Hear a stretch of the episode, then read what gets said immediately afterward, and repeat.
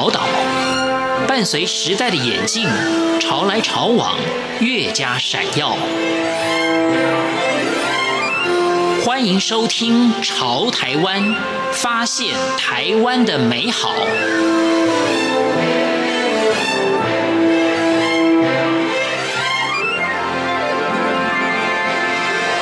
欢迎收听《潮台湾》，我是徐凡。道时教育执行长以及拥有英国阿拉索玛色彩咨商师的易启嘉，在今天节目当中，我们就一同来探讨生命本源的需要，那就是爱与自由。是什么样阻碍了我们的自由与真爱呢？从每个人自己的眼中，又会看到什么样的世界？我们就一同来探讨。欢迎收听。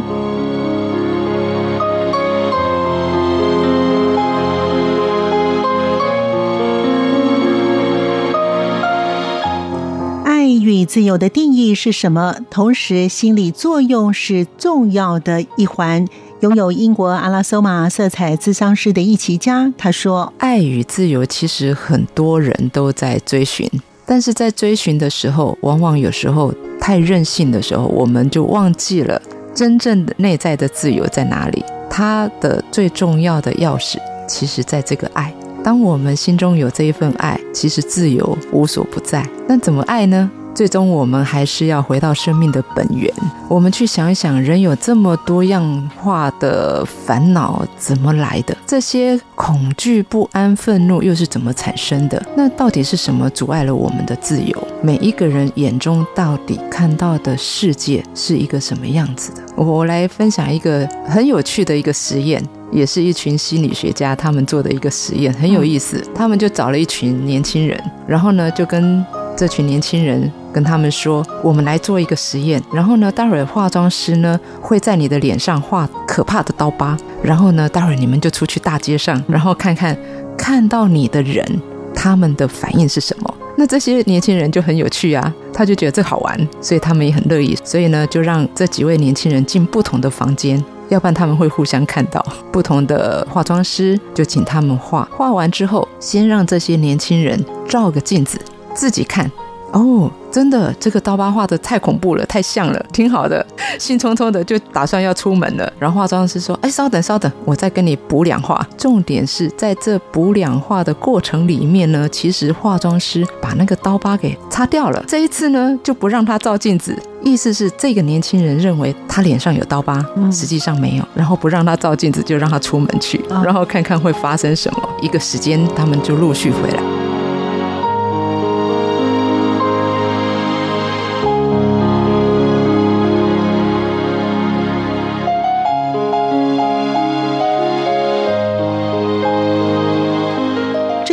以为脸上有刀疤的实验者，在彩妆师的巧妙的隐藏术之下，已经没有刀疤了。他们的反应又会如何？易启嘉也谈到这个有趣的实验，很有趣。他们出去之后回来的报告有声有色。一个说：“我刚刚出去看到一个人，他看到我吓了一跳，然后呢，眼神闪烁，然后定格看我很久。”另外一个反馈说：“哇，我刚刚一出门。”就有一个人看到我就很害怕，然后看了我一眼之后，眼睛就开始往地下看，然后就这样闪着闪着离开。另外一个人更可爱，他说：“我遇到一个人，他看到我那个脸上刀疤，可能不知道发生什么，但是他看我的眼光很凶恶，所以我很怕他会对我怎么样，我赶快跑。但实际上是没有刀疤哦，他眼中所。”看到别人的反应，到底是他认为对方的反应，还是对方看到他刀疤的反应？这件事情呢，也让我们真的在生活里面是很多出于我们自己这个我的想象出来的这个世界之后，我们自己又把它演绎，演绎了之后，我们就被限制在这个里面。你说要怎么样的自由？呃，其实我们自己都生活在自己创造的幻觉里面，在心理学的探索，也让我们发现来自无意识的指假为真的生活。那什么是真的？什么是假的？很多人就开始各种的学习，希望找到真爱，在各种的方法里面想要寻找自由，希望找到内在的平安，希望找到生命的答案。但是克里斯穆提呢，他也提醒我们，人际关系。如果不够深刻，他就没有办法，因为充分的了解，互相的去扶持，也只是表面，他不会有进展。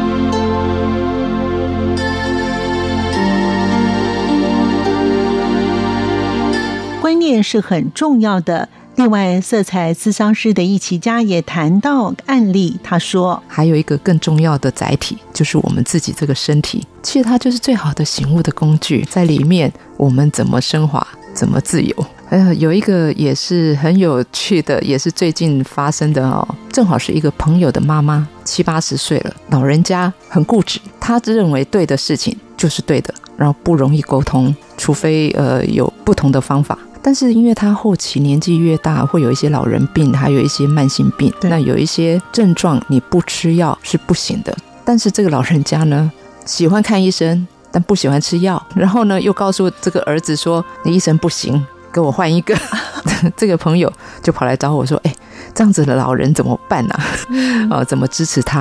啊，因为你不能再教育他，你也不能改变他。Uh-huh. 那怎么？当然，我就跟他聊喽，奶奶聊。哦，原来哦，原来这个奶奶呢，应该是他童年时期，因为她是长女，然后她下面有两个弟弟。她这个父亲呢，对第一个孩子很严格，很严格的情况就是很多事情都是用规定的。几点要做什么？几点要读书？几点要写字？当他有开始有自主权的时候，他开始厌烦了。为什么他弟弟都不用？早期的父母对男生会比较放纵一点，所以他在这个过程里面，大概十六七岁，国中、高中之间，他可以独立了，他就离家了。他希望找到自由，他希望能够自己扛错自己的命运。十七岁就去结婚生小孩，遇到的先生其实跟他爸爸一样，对他的行为举止也是非常多的限制。但是为了小孩。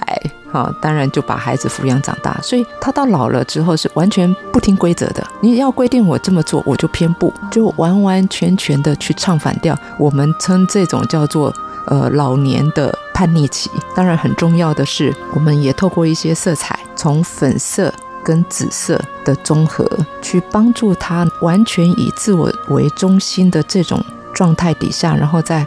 童年时期的这些挫折里面，怎么重新去找到那一份还是爱？他父亲对他的这一份爱，他能够开始感受到的时候，他就能够解开他跟他父亲的这一个纠结，因为他会把父亲等于规则，然后透过这样子的一个色彩，让他可以把那个敏感度降低，好，让他去感受周围的那种安全感。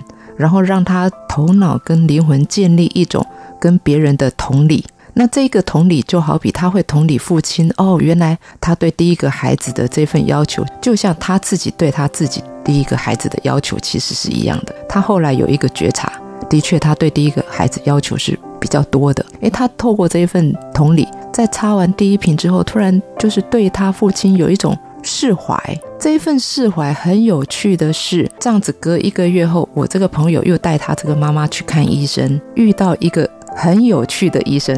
这个医生呢，他就说：“奶奶，这样子，这些药我开给你，你自己找时间，你觉得哪个时间你想吃，以后你就用这个时间吃。”而回去之后，他真的开始吃药了，因为时间他自己定，掌握他自己定，也是一种就是能量的转换，因为。他对他父亲的这一份同理产生，然后这份纠结放下了，他的缘分不一样了。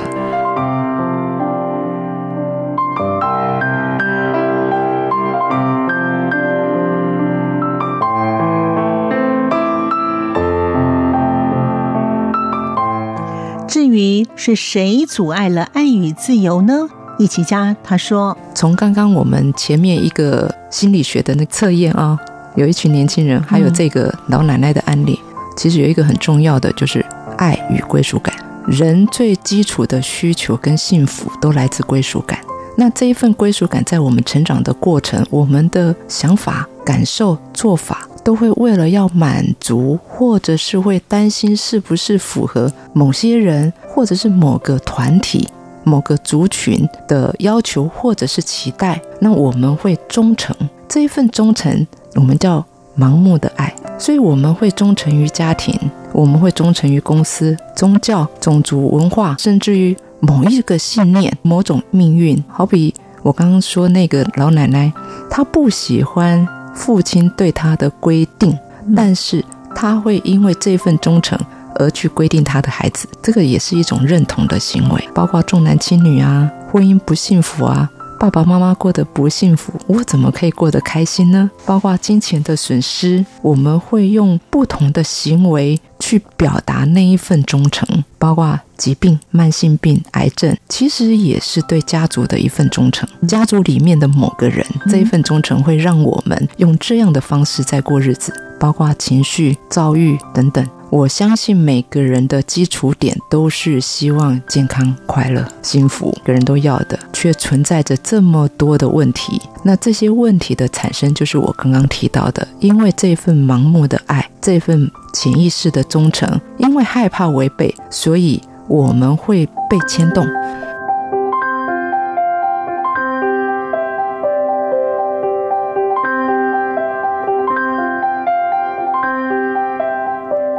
道时教育执行长，同时也拥有色彩咨商师的艺琪家，也谈到他到感化院的案例，同时他也谈到了什么是归属感，就是因为在不同的群体，嗯、我们要去背叛那个群体是不容易的。那这个小孩呢，当然他有一个家庭，一般人的归属感都是以家庭为主，但因为这个小孩呢，从小他的父母就离异。然后爸爸又经常就是喝酒犯犯一些打架啦，就经常被抓进去。然后妈妈呢又经常在外面工作，所以对这个孩子来讲，家不是他的归属感。所以十几岁呢，他就经常逃学。那你想，逃学能够交到什么朋友？可是他交到一群对他很好的朋友，那当然就是一样都是逃学的孩子。哇！他在这种时候找到的归属感就是这些朋友会夸赞他，然后有陪伴。虽然一群大家都不不上学，但是他在这里得到了归属感。当然就不小心会被抓起来喽，所以他就被抓到那个看守所。因为有一个缘分，那正好可以去这样子的一个地方做一个支持。那就问他，你为什么要偷车？他说好玩。然后就问他，你知道偷车会犯法吗？他说不知道，因为对他们来讲，不知道犯法这两个字是什么样的概念。当然，透过探索，先从系统里面去看他为什么找的归属感是这一群朋友，重新在系统里面能够找到那一份家的爱。透过辅导师帮助他去看他爸爸，然后看他妈妈。但是在这个时候呢，你不能否定他的朋友，要不然他会越离越远。在不否定他朋友的情况，另外一条线就是让他连接他的父母，多去看他的爸爸，多去看他的妈妈，呃，跟他妈妈沟通，拥抱他。所以在这个时候呢，他慢慢的内在慢慢的去转移他的归属的目标。原来他归属的目标是他的爸爸。妈妈，而不是这一群朋友，所以我就透过紫色跟粉色去帮助他，在跟父亲跟母亲见面连接的时候，透过擦这一瓶瓶子，可以帮助他重新找回孩提时候的那个内在孩童的爱，那一份需求感，然后让他。开始去产生一种内在的热情，对生命的热情。透过紫色可以帮助他去疗愈内在小孩，透过粉色跟他母亲的母爱重新连接，然后让他达到内在的有一种平衡感。